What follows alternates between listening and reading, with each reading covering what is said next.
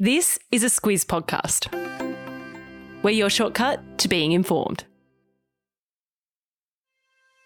Good morning, I'm Siobhan Moran McFarlane. And I'm Claire Kimball. It's Tuesday, the 11th of October. In your Squiz today, Japan's border finally reopens, Kyiv comes under attack, another soggy summer ahead, and proof that men don't listen.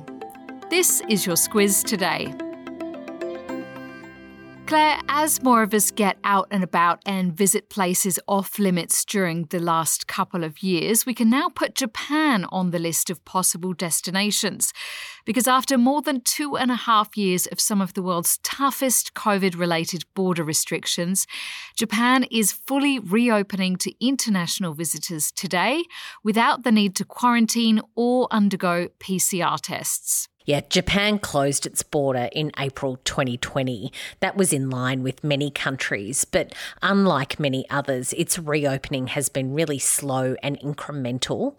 Since June, there has been a limited arrivals cap, and that allowed tourists in on very strict guided tours, uh, but that's now finished. And while Japan's border closure has kept coronavirus deaths relatively low, it has significantly hurt their economy. It was just last month month that the government intervened in the currency market there for the first time uh, since 1998, and that was after the yen fell to a 24 year low uh, against the US dollar. While this is a huge step forward for Japan, it's still not going to be 100% back to normal for their travel industry. No, anyone going there needs a valid international certificate proving that they've had at least three doses uh, of an approved coronavirus vaccine. So, for context, Australia has been allowing unvaccinated travellers in since July. Uh, it's something to consider if you think a trip to Japan might be nice. Uh, and one thing to note about Japan's recovery is that China still has really tough restrictions when it comes to who can come in and out of China. And what the analysts say is that that will limit Japan's economic bounce back because Chinese visitors were the largest source of tourism pre pandemic. And we're certainly not clear of the pandemic just yet. One thing on that to note here in Australia is that from Friday, mandatory isolation for people who who test positive for COVID will end. Officials have urged sick people to stay home, though, and do what they can to limit the spread of COVID. So while it's not over, things are at least moving on. Claire, yesterday we spoke about Russia accusing Ukraine of terrorism after a bridge linking Russia to the annexed region of Crimea was bombed. And now, for the first time in several months, Russia has targeted the Ukrainian capital, Kyiv, with missile strikes. Yeah, and it seems that the airstrikes are targeted at areas where civilians are. Uh, reports say that a busy intersection was one that was hit during peak hour, and also that the central business district and a university have been hit. There was an open question about how Russia might react to the explosion on that Crimea bridge on Saturday, and experts say that this is the start of the response. Yes, and explosions have also been reported in many other places across Ukraine in what appears to be the most widespread series of Russian attacks since the early weeks of the war. And while Ukraine has been making significant advances, it's clearly far from over. Also, yesterday, Claire, we spoke about the ongoing floods in New South Wales, and anyone hoping for some relief from the wild weather this summer has had their hopes crushed after the Weather Bureau revealed a bleak outlook for the months ahead. Yeah, and this is Australia wide, not just in New South Wales or Sydney, where a lot of the flooding has been concentrated.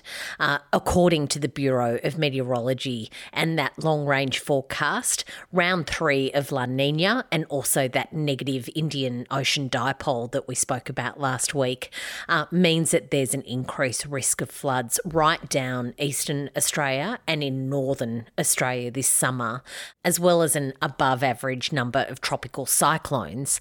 Uh, Australia's cyclone season usually goes from November to April, uh, and what they say is that it's likely to start a bit earlier this time, so in the coming few days and weeks.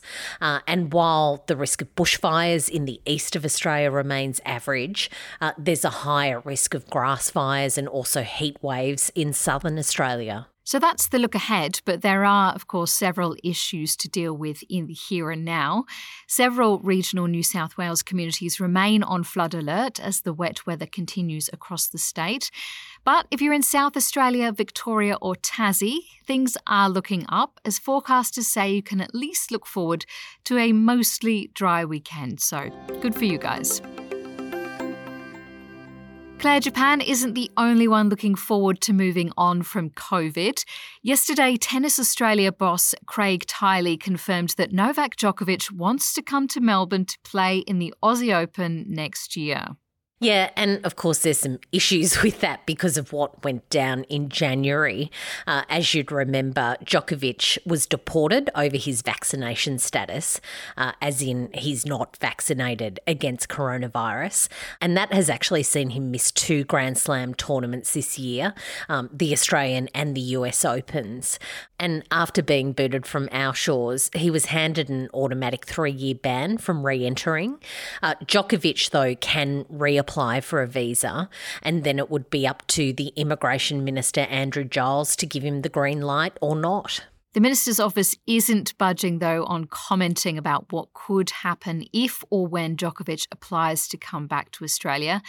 But yesterday, former Morrison government ministers, including tennis fan Dan Tehan, said he shouldn't be allowed in because the integrity of our border control system is just too important. Claire, I think we'd both like to preface this topic by noting that we didn't conduct this survey, so don't shoot the messenger, but here it is. According to German researchers, there is now scientific proof that men really don't listen to their female partners. Look, we'll deal in generalizations, and I think we've given a fair warning about this study. So let's give it a go. Uh, in an experiment using heterosexual couples, uh, researchers asked individuals in those couples how they thought their household ranked in terms of relative income they deliberately picked that question because it's actually really hard to answer and most people get it wrong. And when they gave some of those individuals the correct answer, they found that the women could repeat that information back regardless of whether it was conveyed to them by their partner or by someone else. But for men, they only got it right after they were told by someone else.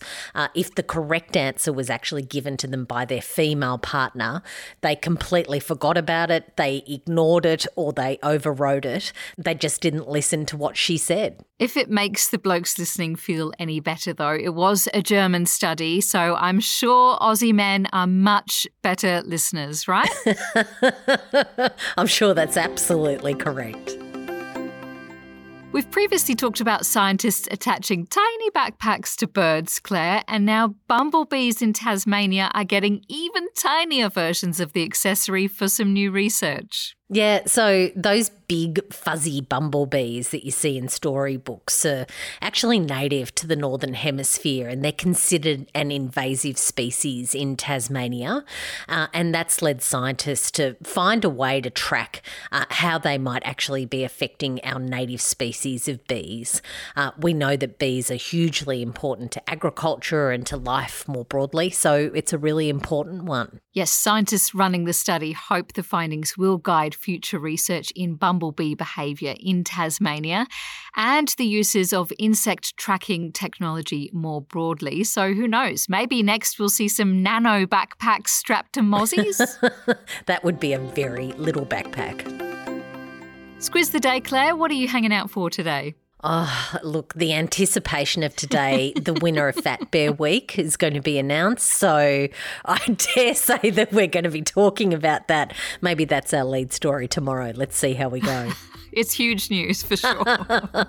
it's also the 10th anniversary of the United Nations International Day of the Girl. So a great day to celebrate and support the young women in your life. That's all from us today, but have a great day, and we will chat to you again tomorrow.